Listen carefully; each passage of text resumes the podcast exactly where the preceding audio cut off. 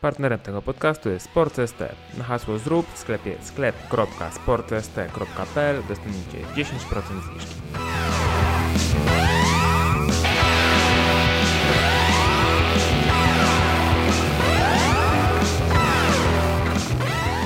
Hej! Syberia płonie! I to jest najwyraźniej problem, Krzysztof. Co to tym sądzi? Zastanawialiśmy się, jak zacząć ten podcast. Postanowiłem zacząć z grupy z przytupem. Tu stwierdzam fakt. Syberia płonie i to jest najwyraźniej problem. Znaczy, najwyraźniej, no bo jest problem. Znaczy, dobra, to jakby mały backstory. Zastanawialiśmy się, jak zacząć odcinek, bo to nawet... tak w ramach tego, co mówiliśmy w ostatnim odcinku, że tak będziemy bardzo dobrze przygotowani do każdego odcinka, to właśnie teraz na bieżąco wymyślamy, jak go zacząć. Nie, bo właśnie jak rozkładamy tam sobie ten cały sprzęt, mikrofony, stojaki i tak dalej, to rozmawiamy o różnych mniej lub bardziej ważnych rzeczach. Rozmawialiśmy o pizzy, o nowych smakach pizzy w Biedronce, ale też rozmawialiśmy o problemie Syberii i zmian klimatycznych. I pewnie wiele osób już o tym słyszało, część może nie, ale jak to Marek wykrzyczał pierwszymi słowami: Syberia płonie! To jest bardzo poważna sprawa, na którą należy zwrócić uwagę. Znaczy, dzieje się ogólnie bardzo dużo rzeczy związanych z klimatem i też nie chcę, żeby ten odcinek... Znaczy, tak czy inaczej fajnie by było, myślę, tylko że to już może z kimś trochę lepiej wykształconym kierunkowo w tym kierunku, nagrać taki odcinek...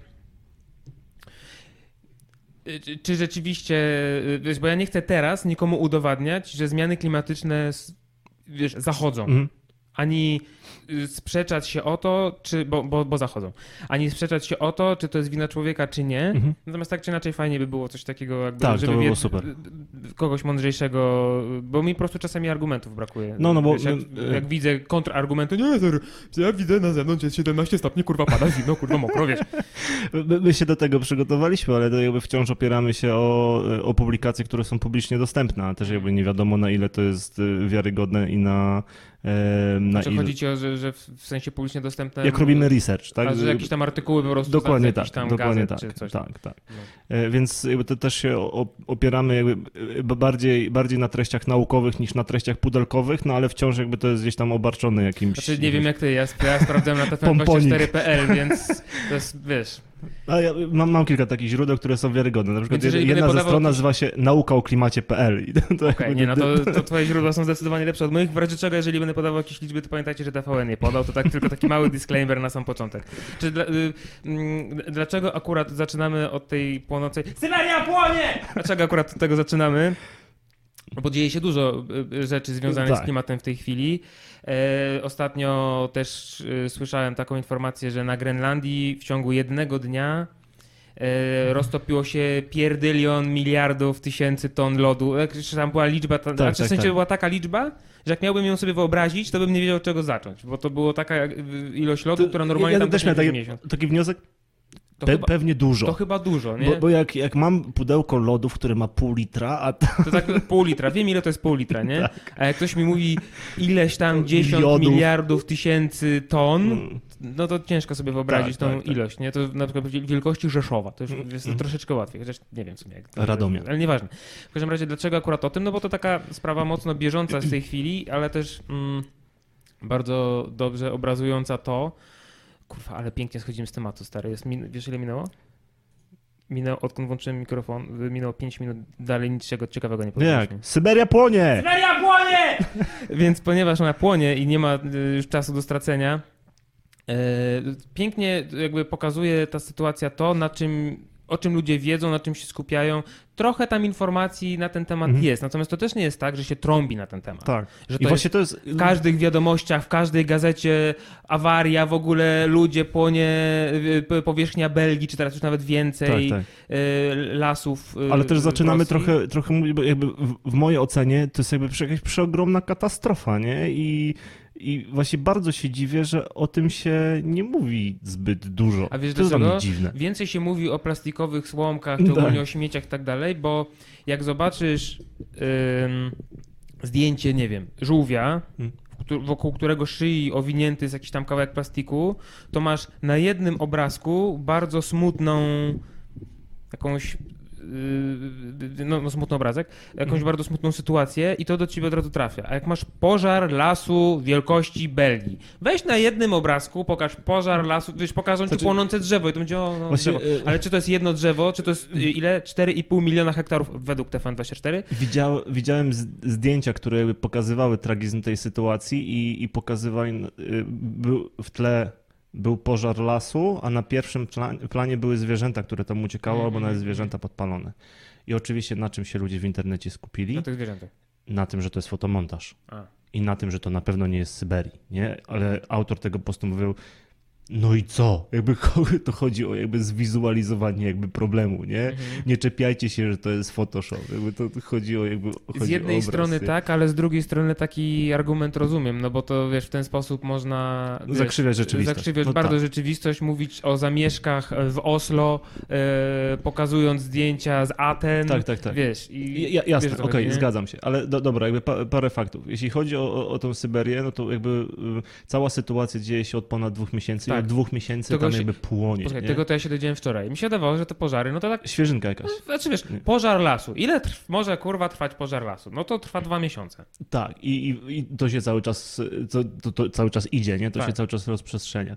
Kolejna rzecz, to nie jest jeden pożar, to jest tam kilkadziesiąt czy kilkaset ognisk zapalnych i teraz ktoś zada pytanie, ale skąd, nie? Czy tam, nie wiem, jakiś podpalacz jeździł po Syberii i podpalał? Nie, no po prostu w trakcie burz jakby strzela tak, a to pioru, na to coś, tak. A to buteleczka w krzakach, a to no różne to się mogą coś tam przegrzeje, nie? Tak, to gdzieś tam metan się wydostaje i jakby dojdzie do jakiegoś zapłonu, więc jakby tych powodów jest ileś tam i jakby to spowodowało, że w tym momencie, ja słyszałem o 3 milionach hektarów i to jest jakby mniej więcej powierzchnia Belgii, no ale z tego, ja wczoraj co wyczytałem widzę, 4,5. TVN24, podkreślam po raz trzeci. To... No ale no dobra, zakładajmy, że oni gdzieś tam się posługują jakimiś danymi, które są w miarę wiarygodne, nie? I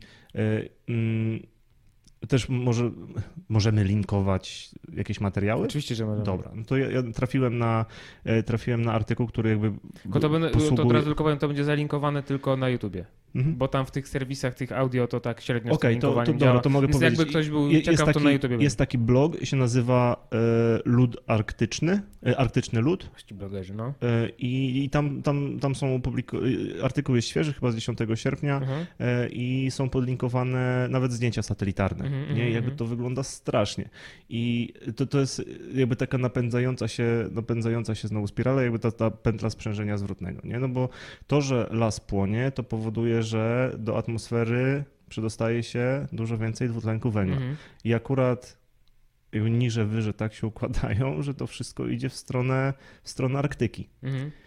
Ten pył będzie się osadzał, jakby to też powoduje, z jednej strony powoduje, że przez ten dym jest mniejsze dotarcie promieni słonecznych, więc tego lodu będzie się topiło mniej, ale z drugiej strony będzie się osadzał, będzie się to osadzało i to też jakby powoduje taki efekt cieplarniany. No tak, bo tak jak w zimę na przykład popada śnieg i potem przez tydzień nie pada i w mieście się ten śnieg zaczyna robić czarny, tak. No to właśnie to jest ten smog, który osiada i tutaj jest dokładnie ta sama, tylko na inną skalę zupełnie sytuacja. I właśnie, bo ktoś może pomyśleć, że to, że tam na Syberii płonie, no przecież Syberia jest parę tysięcy kilometrów stąd, to nas to nie obchodzi, nie? No ale trzeba trochę pamiętać, że jakby atmosfera to jest bańka, która jest zamknięta, jakby to wszystko jest od siebie zależne, nie? Więc prędzej czy później nas też to sięgnie.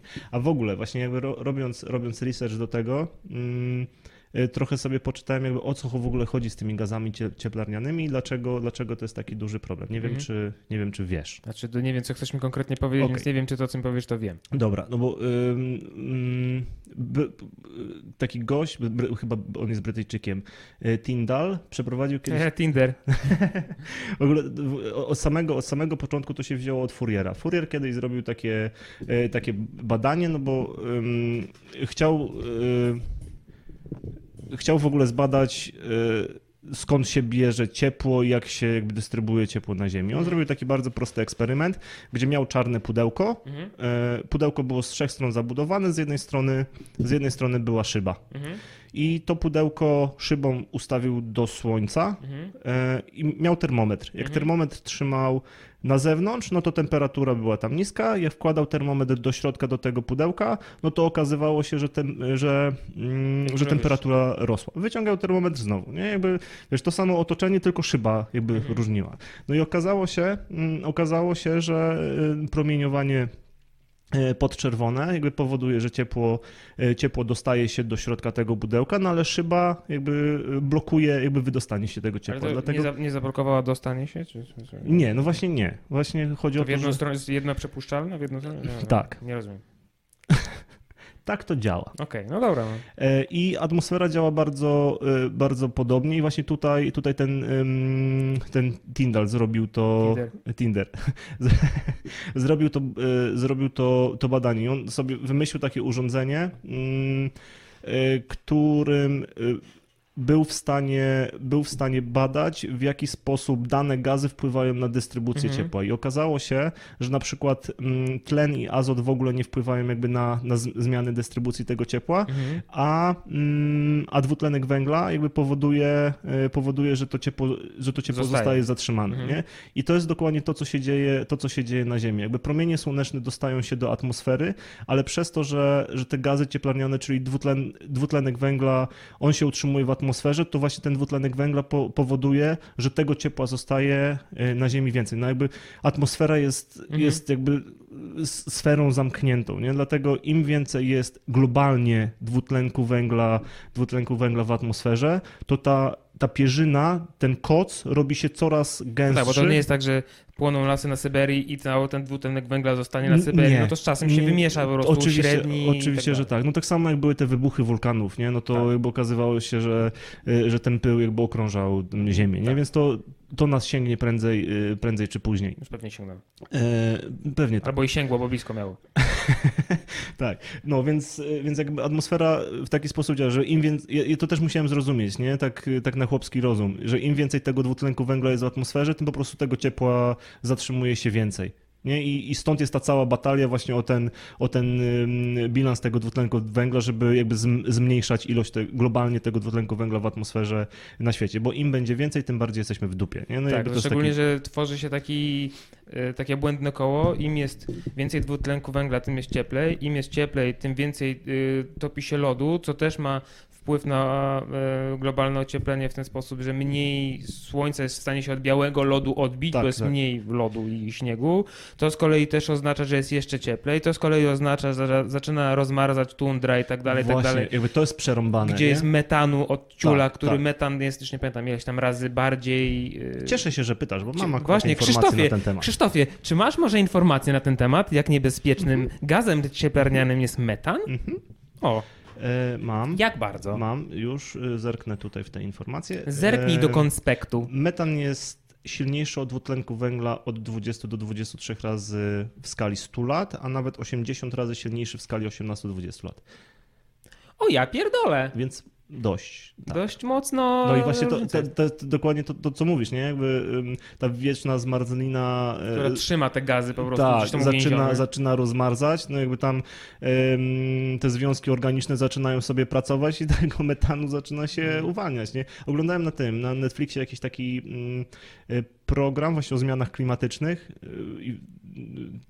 Ostatnio miałem jakiegoś fisia takiego i to jakoś się taka mała paranoja robi, ale mam nadzieję, że się trzymam jakoś rozsądnie i tam były takie ujęcia, gdzie właśnie naukowcy gdzieś tam na Syberii sobie podróżowali i przy jakichś takich zamarzniętych jeziorach robili otwory i normalnie podpalali powietrze wydobywające się z jeziora. No.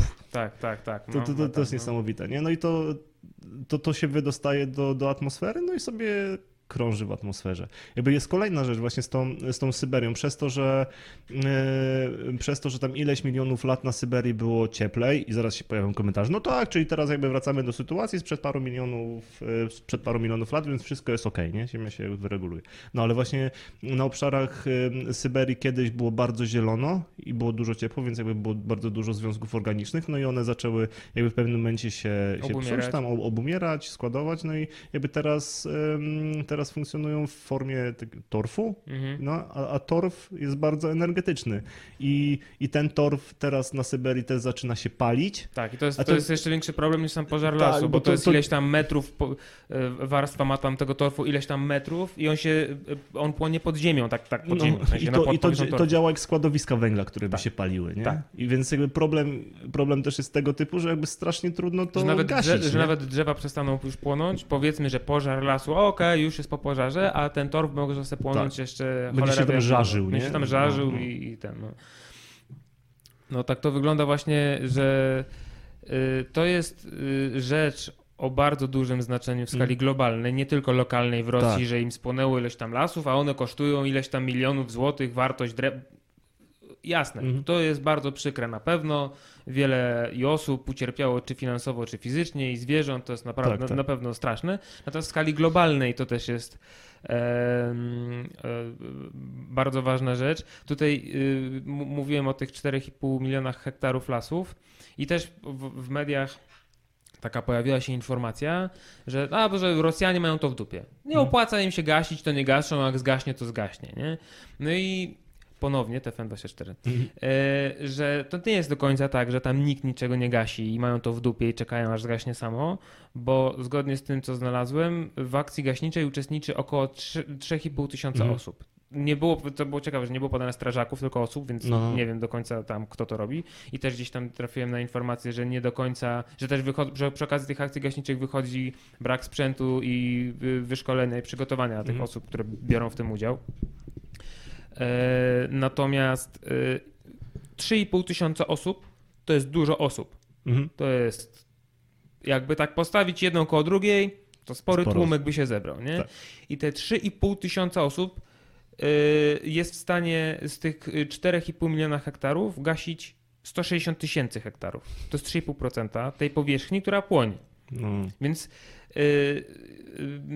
przemnażając to w odpowiedni sposób, jeżeli by chcieć, i to też nie wiadomo czy skutecznie, ale żeby przynajmniej mieć losów, żeby próbowały się zająć tą całością, oczywiście nie policzyłem tego wcześniej, więc musiałbym to zrobić teraz, a mi się nie chce, ale wychodzi jeszcze więcej bardzo dużo osób. Więc dobra, 3,5% to żeby dojść do 100 razy 90 tysięcy, 100 tysięcy, tak jak przybliżeniu, pi razy oko. Ktoś mi zaraz podliczy, że się pomyliłem o jakiś rząd wielkości, ale... 17%. 17%. Ale nie, wychodzi circa about, niech będzie. 100 tysięcy ludzi byłoby, już nie mówiąc o sprzęcie i tak dalej, potrzebnych, żeby to gasić, nie? I tego rodzaju kataklizmów, ja się nie boję użyć takiego określenia, będzie coraz więcej. Tak. I to jest rzecz, którą ludzie powinni sobie zaprzątać głowę i którą powinni się martwić i o którą powinny być, nie wiem, marsze, oddolne jakieś inicjatywy i tak dalej, a nie, chociaż może nie, a nie, bo to też nie jest tak, że albo, można i jedno i drugie, ale jakby o tym, ale bardziej tym się ludzie powinni martwić niż tymi jebanymi słomkami. Dlaczego? Plastikowymi oczywiście. Ja mam osobiście w domu wielorazowego użytku. To jest raz, że używamy więcej niż raz, ale one są z kukurydzy, wyobraź sobie. Wygląda jak plastikowa. No. Gdzie ją kupiłem? Albo w Lidlu, albo w Biedrze. Nie wiem, bo jestem na zmianę w jednym i w drugim i przeważnie jak jestem w środku, to nie wiem, gdzie jestem. Po prostu biorę to, co mi jest potrzebne. Są z kukurydzy, wyobraź sobie, i są w pełni kompostowalne, więc nawet czyli to lepiej niż biodegradowe, ale wyglądają jak z plastiku. To nie jest na zasadzie, bo jak kupujesz papierową... Po jednym szejku nie robią się rozmywane. No właśnie, tak, dokładnie. Po prostu, wiesz, Ania jest w ciąży, ma ten brzuch, wiesz, taki ma, więc jej ciężko się schylać, więc jest wygodniej siedzieć i po prostu słomki sobie popijać, nie? I kupiliśmy całe opakowanie i tydzień temu i cały czas używa tej samej jednej, więc to nic nie rozpuszcza się, nie psuje, wiesz, to tam chyba w odpowiedniej temperaturze ale to jest całkowicie kompostowalne i fajnie, super. Bardzo fajnie, że ktoś pomyślał, że w sumie te słomki to może niekoniecznie, nie? Tyle tylko, że trzeba pamiętać, że to, że my w Europie, która w skali świata tak czy inaczej bardzo mało śmieci, owszem, produkujemy od cholery opakowań, syfu, w lasach się wala w ciul niepotrzebnych zupełnie rzeczy. Nawet jak byliśmy ze znajomymi na Mazurach, płynąłem kajakiem, to spływając kajakiem przez, nie wiem ile to trwało, 1,5 godziny, może 2, Ale widzieliśmy w social mediach. Mam nadzieję, że wszyscy widzieli, jak jestem environmentally conscious i w ogóle jak jestem eko. Ale wiesz, w trakcie krótkiego spływu relatywnie czystą, bo tam ogólnie nie było tak, że tam się walały śmieci, nie? Relatywnie czystą rzeczką wyłowiłem kapeć, ileś tam puszek, wiesz. No, więc wiadomo, że jest ten problem, nie? Ale w skali tego, co się dzieje na świecie... To jest pikuś. No. Wczoraj widziałem zdjęcie z Indii, nie pamiętam z jakiego miasta, jakiegoś nadmorskiego miasta. Bo teraz tam jest monsun, sztormy, wieje, pada, w ogóle dramat, nie? I podczas sztormu morze wypluło, odchrząknęło to, co do niego ludzie wrzucili, nie? I było pokazane na brzeże. Człowieku,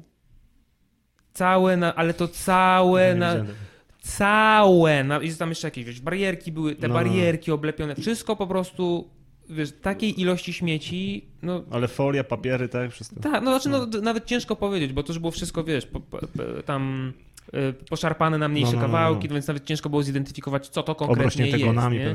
Ale też widziałem parę dni temu i to była jakaś firma chyba, która sprzedaje takie ameliniowe czy tam tytanowe słomki wielorazowego użytku, że jakiegoś żółwia ktoś tam gdzieś wyłowił, żywego na szczęście, któremu słomka taka plastikowa utknęła w nosie. No. I krew mu leciała, no biedny, bo męczył się strasznie, bo mu to się wbiło gdzieś tam, nie? No i ci ludzie tam jakoś obcęgami, no bo jak inaczej, temu wielkiemu żółwiowi jakoś tam, wiesz, no chcieli pomóc, wyciągnęli mu tą rurkę i, wiesz, i go wypuścili, nie? No i to jest bardzo smutny widok i naprawdę bardzo bym chciał, żeby nic w oceanie nie pływało. Natomiast nie chcę, żeby ludzie zamieniali swoją uwagę na zasadzie, że nie, wiecie co, to jednak te słomki to jebać, wysypuj, wszystkie słomki do listy, wiesz, też nie o to mi chodzi, nie? Ale żeby, jeżeli ktoś rzeczywiście przejmuje się ochroną środowiska i go te słomki, bo ja tak o tych słomek się przyczepiam, ale ogólnie plastik, to jest siatki, taka metafora trochę tego plastiku, nie? To żeby też jakby przejął się takimi rzeczami. Z drugiej strony, szczerze, ja nie wiem, czy przejęcie się tym, że ja się przejmę tym, że na Syberii płonie las... Cokolwiek to zmieni. Co ja mogę, wiesz, bo ja mogę ze swojej strony nie używać słomek. Ja mogę ze swojej strony iść do sklepu z lnianą torbą. Możesz pojechać na rowerze. Mogę pojechać na rowerze, chociaż ja ostatnio jeździłem motocyklem, tak? Ale no i tak ten motocykl pali 3 razy mniej, taki jaki mam, 3 razy mniej niż samochód. Więc powiedzmy, że zawsze jakiś krok jest, wiesz... Ja mam taki dylemat, nie? Bo nie wiem, czy o tym się jakby dużo więcej mówi, też jakby nie mam takich danych jakby historycznych, jak to wyglądało, nie wiem, 80-100 lat temu, ale teraz tych problemów takich ekologicznych jakby nagromadziło się tyle, że ja mam wrażenie, że my już jesteśmy w dupie, nie? Tak. I że może przesadzam, że taka wizja z Mad Maxa, ale że coś podobnego tylko jakby na nasze czasy, że to się w jakiś sposób, w jakimś stopniu spełni. Czegoś takiego jak w Mad Maxie to jest akurat... No jakby przesada, oczywiście gruba przesada. Z drugiej strony, nie? Bo tam znikła cała woda, tak. A to gdzie ona się podziała, tak? To musiałyby wiatry słoneczne, musiałyby nie być polu magnetycznych. Oczywiście, wiesz, to jest, wiadomo, to głupota, jasne, nie? To jest przesada, ale chodzi o to, że to się stanie... Ale lokalnie to jest możliwe, bo Polska na przykład pustynnieje. No, w Łodzi, w mieście, które nie ma rzeki. W Skierniewicach tam był jakiś problem, że po prostu... W kilku miastach, w Skierniewicach między innymi, ale w kilku miastach. Że zabrakło wody w kranach. Ale łódzkie to jest znaczy zabawne, no w sensie ironia jest zabawna, że łódzkie, Łódź, woda i tam jest najmniej wody, to jest takie troszeczkę ironiczne.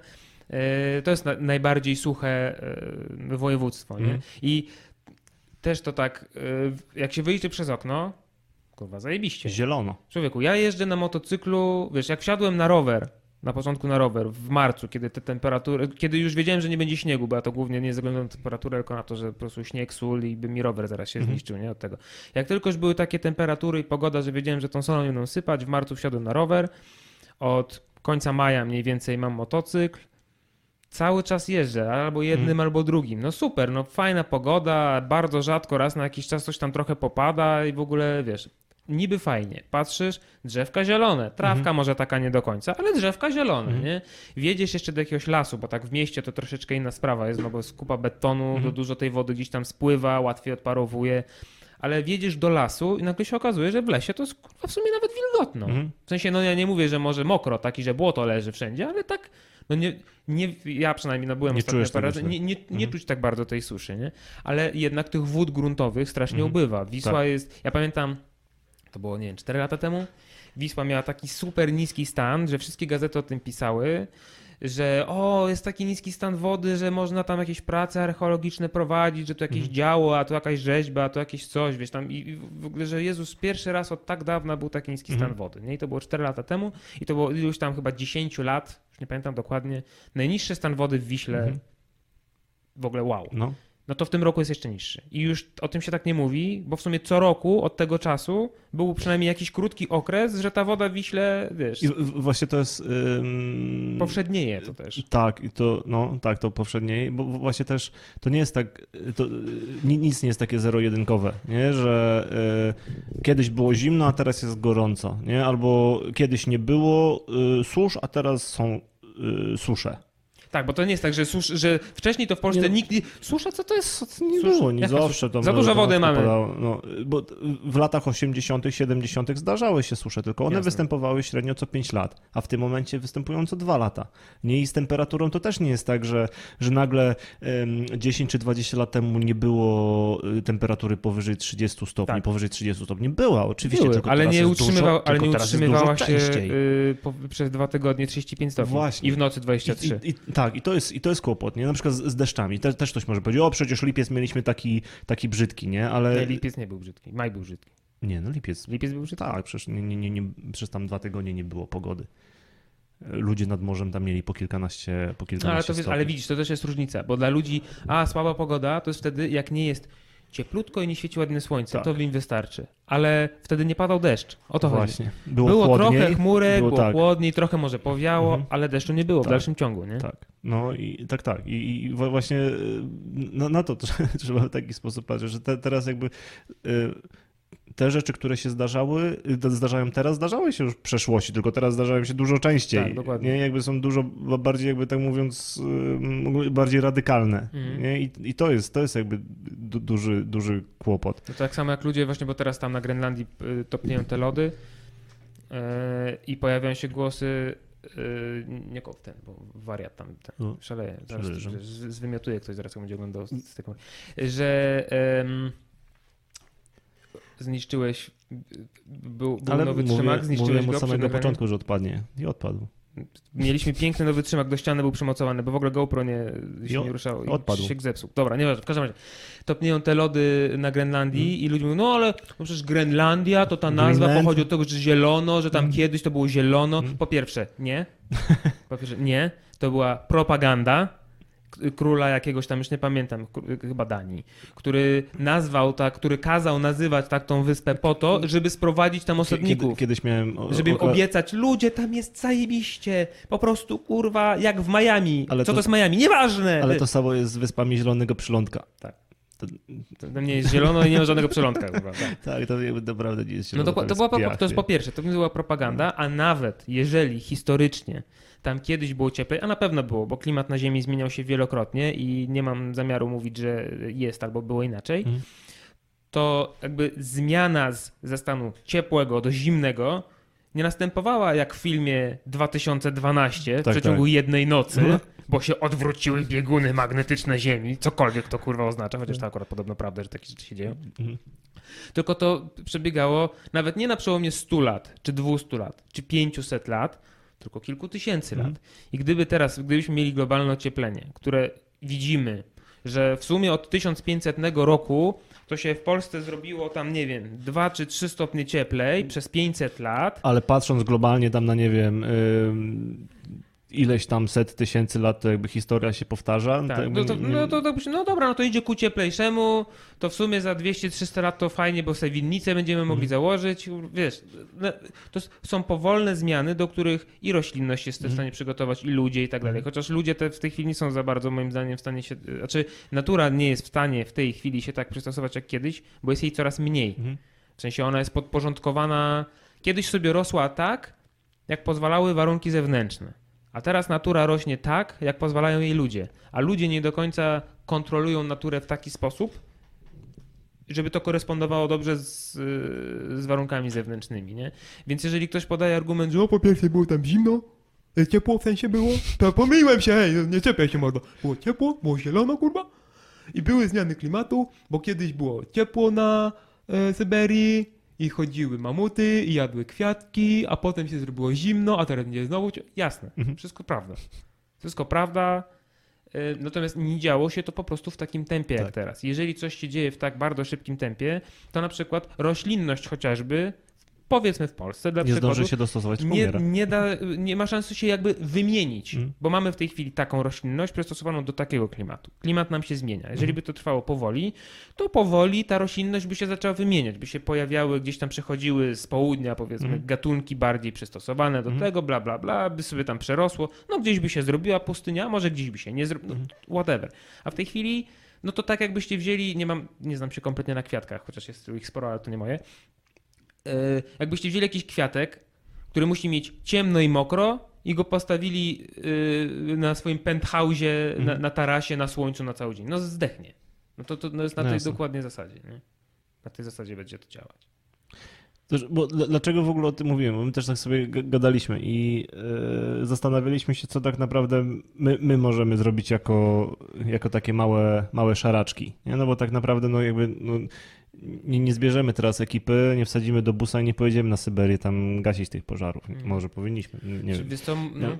Ale chodzi o to, że tak naprawdę możemy nie robić nic, jakby się przeglądać, nie? I wtedy na pewno się nie poprawi, nic się nie zmieni, a możemy jakby dbać o jakieś tam rzeczy w naszej takiej skali lokalnej. Nie? I tak mi się wydaje, że jeśli zmiany nie będą radykalne i nie będą odgórne, że na przykład nie wiem, rząd wprowadzi jakieś regulacje, że zabroni po prostu wykorzystywać plastikowe pudełka, naczynia i tak dalej, to się nie zmieni, nie? Ale na pewno, jeśli będziemy coś robić, to były szansa, że coś się zmieni, jest większa niż jak nie będziemy robić. Znaczy ja wychodzę z założenia, że jeżeli chcesz zmienić świat, to musisz zacząć od siebie.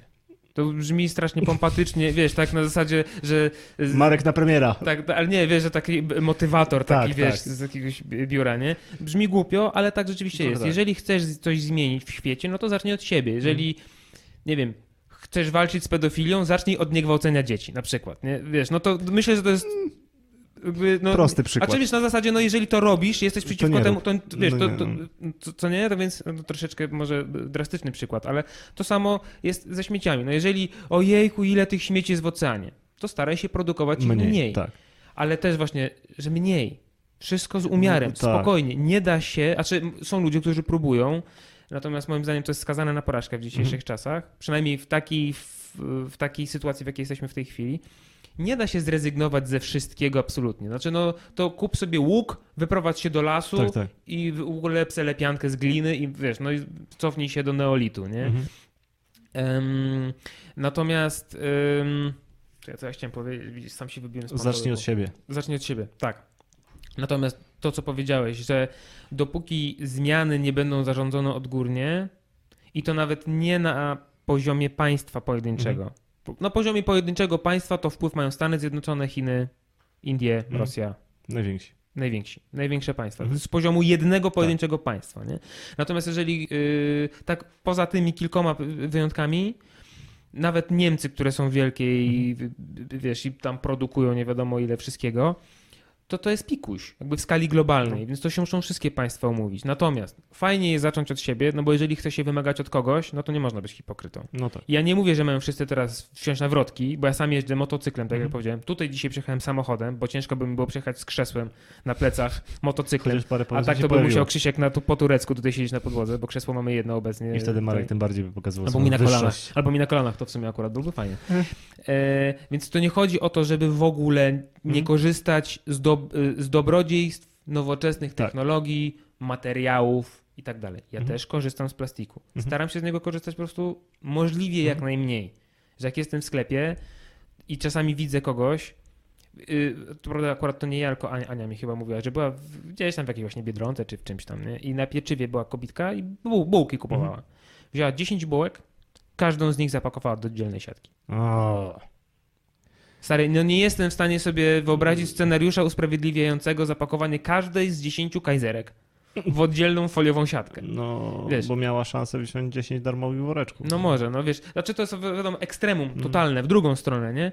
Ale fajnie jest oczywiście zacząć od siebie, postarać się spróbować ograniczyć w jakiś sposób swój własny, prywatny ślad węglowy. Natomiast nawet jeżeli każdy z nas ograniczy swój, ograniczy swój ślad węglowy o 20%, co się wydaje nie jakąś wielką tą, to jakby w skali globalnej, tam już nie pamiętam tych danych dokładnie, ale tam było jakby co produkuje ile procent dwutlenku węgla w skali roku, nie? Tam rolnictwo, przemysł, coś tam. Najwięcej produkuje, już nie pamiętam czy przemysł, czy rolnictwo. Wydaje mi się, że rolnictwo. Chyba rolnictwo, bo to też jest w takim ujęciu, że maszyny, które są potrzebne do tego i tak dalej. Ja nie mam wpływu na to, znaczy no mogę ograniczyć spożycie mięsa. Tak. Bo to jakby ma też bezpośrednie duże bardzo przełożenie na to. Właśnie znalazłem, bo teraz parę dni temu Międzynarodowy Panel do Spraw Zmian Klimatu jakby wypuścił taki nowy raport i ten raport już się nie skupia na atmosferze, tylko na glebach bezpośrednio, nie? Jakby wiesz, jakby z glebami to jest jakby kolejny gnój, nie? W sensie nie, że gnój na glebie, tylko jakby ziemie się stają coraz bardziej wyjałowione i 72% jakby ziemi, która jest zagospodarowana przez człowieka, jest zagospodarowana na potrzeby rolnictwa, nie? Czy to pod bydło, czy to pod pastwiska, nie? Tak, w sensie, albo pod uprawę, karmę dla bydła, albo dla roślin i tak dalej, nie? No i właśnie to o czym mówisz, żeby nawet, bo to nie chodzi o to, teraz wszyscy bądźmy wegetarianami, weganami, czy jakąkolwiek inną frakcją, ale ja uważam, że dobrym pomysłem jest ograniczyć spożycie mięsa, nie? No nie wiem, nawet ograniczyć, nawet celowo jeden dzień w tygodniu mniej, nie? 2 dni w tygodniu mniej, no, cokolwiek. To, i gdyby to każdy zrobił, gdyby na przykład by się to przełożyło na ileś tam procent mniejszej produkcji rolnej, co by wpłynęło na mniejsze wykorzystanie zasobów, no to już ma jakiś sens, nie? Znaczy wiesz, to miałoby jakiś wpływ mierzalny, ale tak jak powiedziałem, moim zdaniem niewielki. Dopóki, wiesz, bo to obywatele muszą zrobić. Samo państwo jako takie, czy politycy, szczególnie w takich krajach jak Rosja czy Stany Zjednoczone, gdzie wpływy biznesu na politykę są po prostu łaławiła. I umówmy się, w Polsce też, gąb nas atakuje. W Polsce też, umówmy się, to nie jest bez, jakby te wpływy sektora energetycznego nie jest bez znaczenia. Jeżeli obywatele nie wymuszą na politykach tego, żeby zmienili politykę dotyczącą tego, na przykład jak produkować energię, z jakich surowców korzystać i tak dalej, to samo jest bardzo niskie prawdopodobieństwo, że to się zadzieje. To tylko w bardzo takich świadomych i rozwiniętych społeczeństwach, gdzie wszyscy wiedzą o co chodzi, łącznie z politykami i nie trzeba im po prostu przypominać, że hej, my wiemy, tylko zróbcie to. Nie wiem ile jest takich krajów, gdzieś tam kilka nordyckich może, no to trzeba po prostu o to zabiegać. Tak więc fajnie, ja się bardzo cieszę, że ludzie własnym sumptem oddolnie organizują się, żeby a to wysprzątać jakiś las, a to żeby promować to, żeby iść z siatką nie foliową, tylko lnianą i nie słomka taka, tylko sraka. To jest super. Natomiast dużo ważniejsze jakby w ogólnym rozrachunku, tam to też jest ważne, ale dużo ważniejsze w ogólnym rozrachunku, bo to też bardziej na przyszłość mi się wydaje. No bo jeżeli nagle przestaniemy produkować plastik i nagle weźmiemy się za jego sprzątanie, plastik da się wysprzątać. To jest po prostu bardzo trudne, czasochłonne, pieniędzy trzeba, ale da się to zrobić, bo plastik podchodzisz, bierzesz w rękę i masz. Tak. A dwutlenku węgla nie weźmiesz w rękę. Więc to jest pod tym względem dużo ważniejsze i trudniejsze, bo trzeba już w tej chwili, już 2 lata temu, 5 lat temu, 10 lat temu trzeba było to zrobić, ograniczyć możliwie jak najbardziej. Ale właśnie wiesz, mnie to trochę rozwala, bo okej, załóżmy, że teraz nagle wszyscy w Polsce ograniczą spożycie mięsa, każdy się przerzuci na rower, będziemy wykorzystywać tylko tam lniane torby, będziemy segregować śmieci i tam jeszcze wprowadzimy parę takich inicjatyw, a tu się okazuje, że jakby jest otwierana nowa elektrownia węglowa, nie? No tak. I wiesz... Dokładnie. Nowa elektrownia węglowa. Chiny otwierają, są w tej chwili w trakcie otwierania chyba 20 nowych elektrowni węglowych.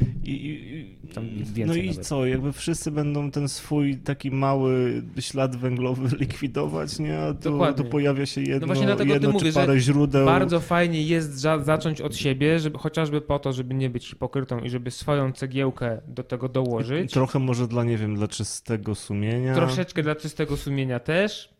Okej. Natomiast nie zmienia to faktu, że dopóki właśnie odgórne jakieś zmiany nie zostaną wprowadzone. Ale to takie radykalne. Radykalne, naprawdę radykalne. No. I to nie, ale to też nie jest z drugiej strony tak, że się nie da tego zrobić. Że to jest niemożliwe. Energia słoneczna w Polsce ma coraz większy sens, no jeżeli patrzymy na to, ile jest słonecznych dni. Ile razy rzeczywiście było, wiesz, pozachmurzone niebo od marca, powiedzmy, tak? Więc to też nie jest tak, że ono jest całkowicie bez sensu. No, na pewno bardziej bez sensu niż na przykład w Kalifornii, czy gdzieś tam, gdzie w ogóle nie ma chmur, nie? Ale... Tylko wiesz co, ja właśnie boję się o to, że i tak...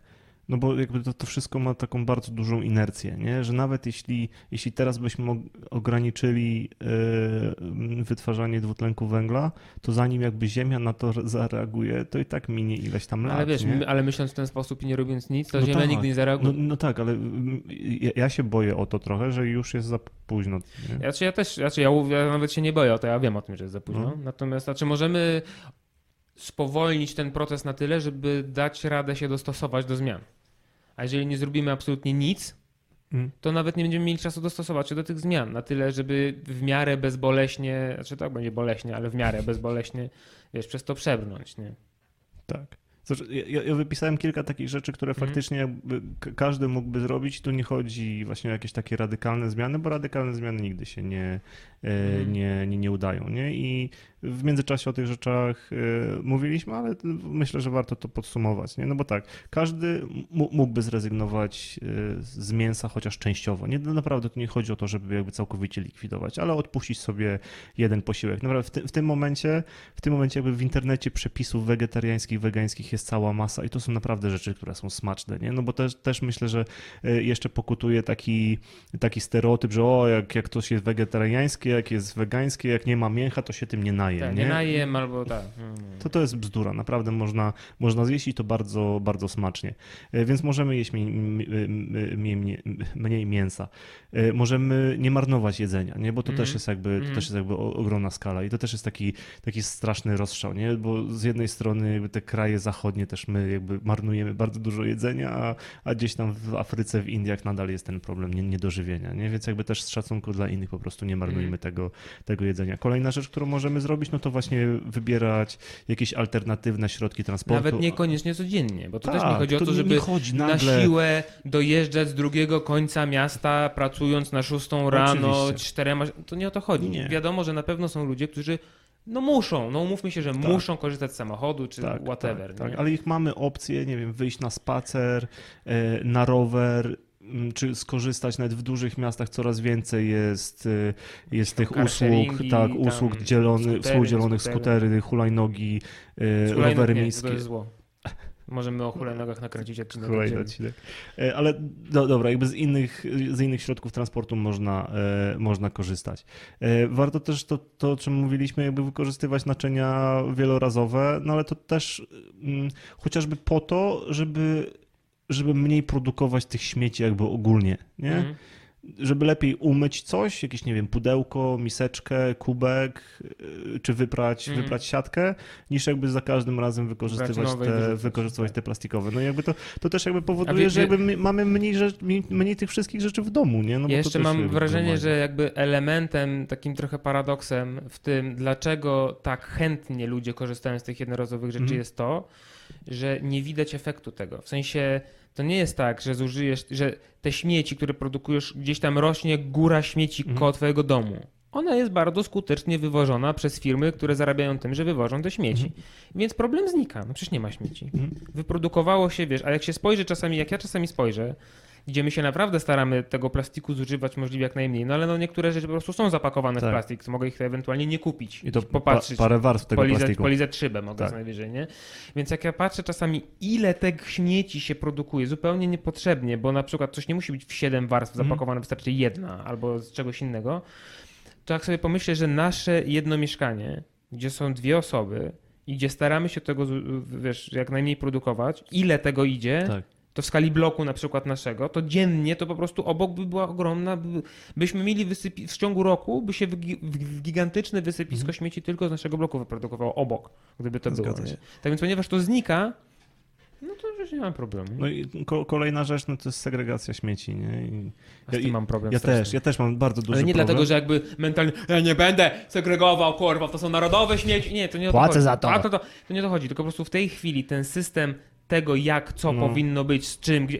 Ja mam ten kłopot. Jest za skomplikowane. Ja nie mam doktoratu ze śmieciologii. To jest problem. Bardzo dobrze, że jest segregacja śmieci. I fajnie, żeby była docelowo taka, jak jest teraz. Tylko, żeby był bardzo prosty system, gdzie każdy mógł się połapać. Tak. I potem z tego bardzo prostego systemu powstał super skomplikowany, gdzie ja się po prostu gubię i muszę co chwilę zerkać w notatki, co ja nie mam wyrzucić. Jakby nie można było zrobić, od tego roku dodajemy to. Ten kosz rozdzielacie na 2 kolejne, powiedzmy, nie? Tak, i przez rok robisz w ten sposób, utrwalasz. Za rok znowu. Ja wiem, że potrzebne są, może nie za rok, może pół roku, ale ja wiem, że potrzebne są, tak jak mówiliśmy, drastyczne zmiany, ale no nie mogą być też na tyle drastyczne i szybkie, żeby... Do zmian trzeba się przyzwyczaić. Z jednej strony potrzebne są drastyczne zmiany, nie? A z drugiej strony, ty też właśnie o tym mówiłeś, że jeżeli my sami sobie zarzucimy takie drastyczne zmiany... To nie wyjdzie. To nie wyjdzie, po prostu człowiek się zniechęci, wiesz, to tak jak z dietą, z czymkolwiek. Ze wszystkim, nie? To trzeba stopniowo. Więc wiesz, Marek, konkluzja? Wiesz co, konkluzja jest taka, że już strasznie długo gadamy i konkluzja jest taka, że jesteśmy w czarnej dupie, że mamy szansę coś zmienić.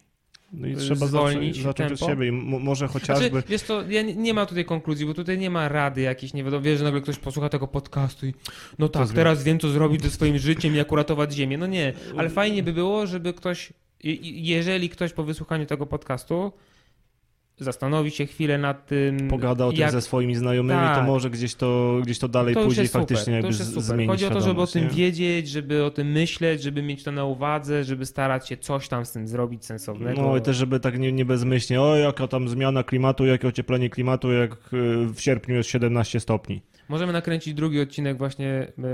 co myślę o tym. Mnie strasznie interesuje, to już tak totalnie na koniec, skąd się bierze w ogóle zaprzeczaniu temu, że w ogóle cokolwiek się dzieje, że to ludzie są temu winni, w sensie, wiesz, bo tak samo jak teorii ewolucji ludzie, wiesz, zaprzeczają, czy kulistości ziemi, czy wiesz. Jestem strasznie ciekaw po prostu samego procesu myślowego, który idzie za tym, wiesz, że to w ogóle, no nie wiem. To jest ciekawe, no. Kończymy, Mareczku? Myślę, że kończymy. Dajmy ludziom sprawdzić wszystkie dane z TVN24, które podałem, wszystkie liczby. To ja jeszcze tylko na koniec jakby polecę 2 źródła, z których ja czasami gdzie lubię poczytać jakby o zmianach klimatu i to jest na takim poziomie naukowym, bez tam żadnych emocji dość obiektywnie. To jest Nauka o Klimacie.pl. To jest blog, który pisze jakby bardziej właśnie o zmianach klimatycznych i drugi blog, który jest jakby bardzo brzydki, ale bardzo wartościowy merytorycznie. Wygląda brzydko. Aha. To jest Arktyczny Lód i lepiej wygooglać Arktyczny Lód, bo sam adres jest tam .blogspot.com. Tak. Więc ja ze Arktyczny Lód i tam... polecam to tylko teoria, która co prawda prowadzący tego bloga Łukasz Sakowski też wrzuca sporo jakichś memików, takich naukowych jednak mimo wszystko. To też bardzo fajne artykuły, bardzo dobrze opracowane, właśnie z jeszcze polecam serię Filipa Springera na portalu Pismo. Ja tylko Jerego Springera znam. I Filip Springer pisze o zmianach klimatycznych w Polsce i to bardziej w takim motywie podróży. Tam się wybiera gdzieś na hel i opisuje jak na helu to już jest widoczne od iluś tam lat i bardziej z poziomu ludzi, którzy mieszkają, którzy tam doświadczają tego bezpośrednio, więc w takiej naszej skali, nie? Więc też to bardzo polecam. Krzysztofie, bardzo Ci dziękuję. Również dziękuję. Ty mi też dziękujesz? Dziękujemy sobie.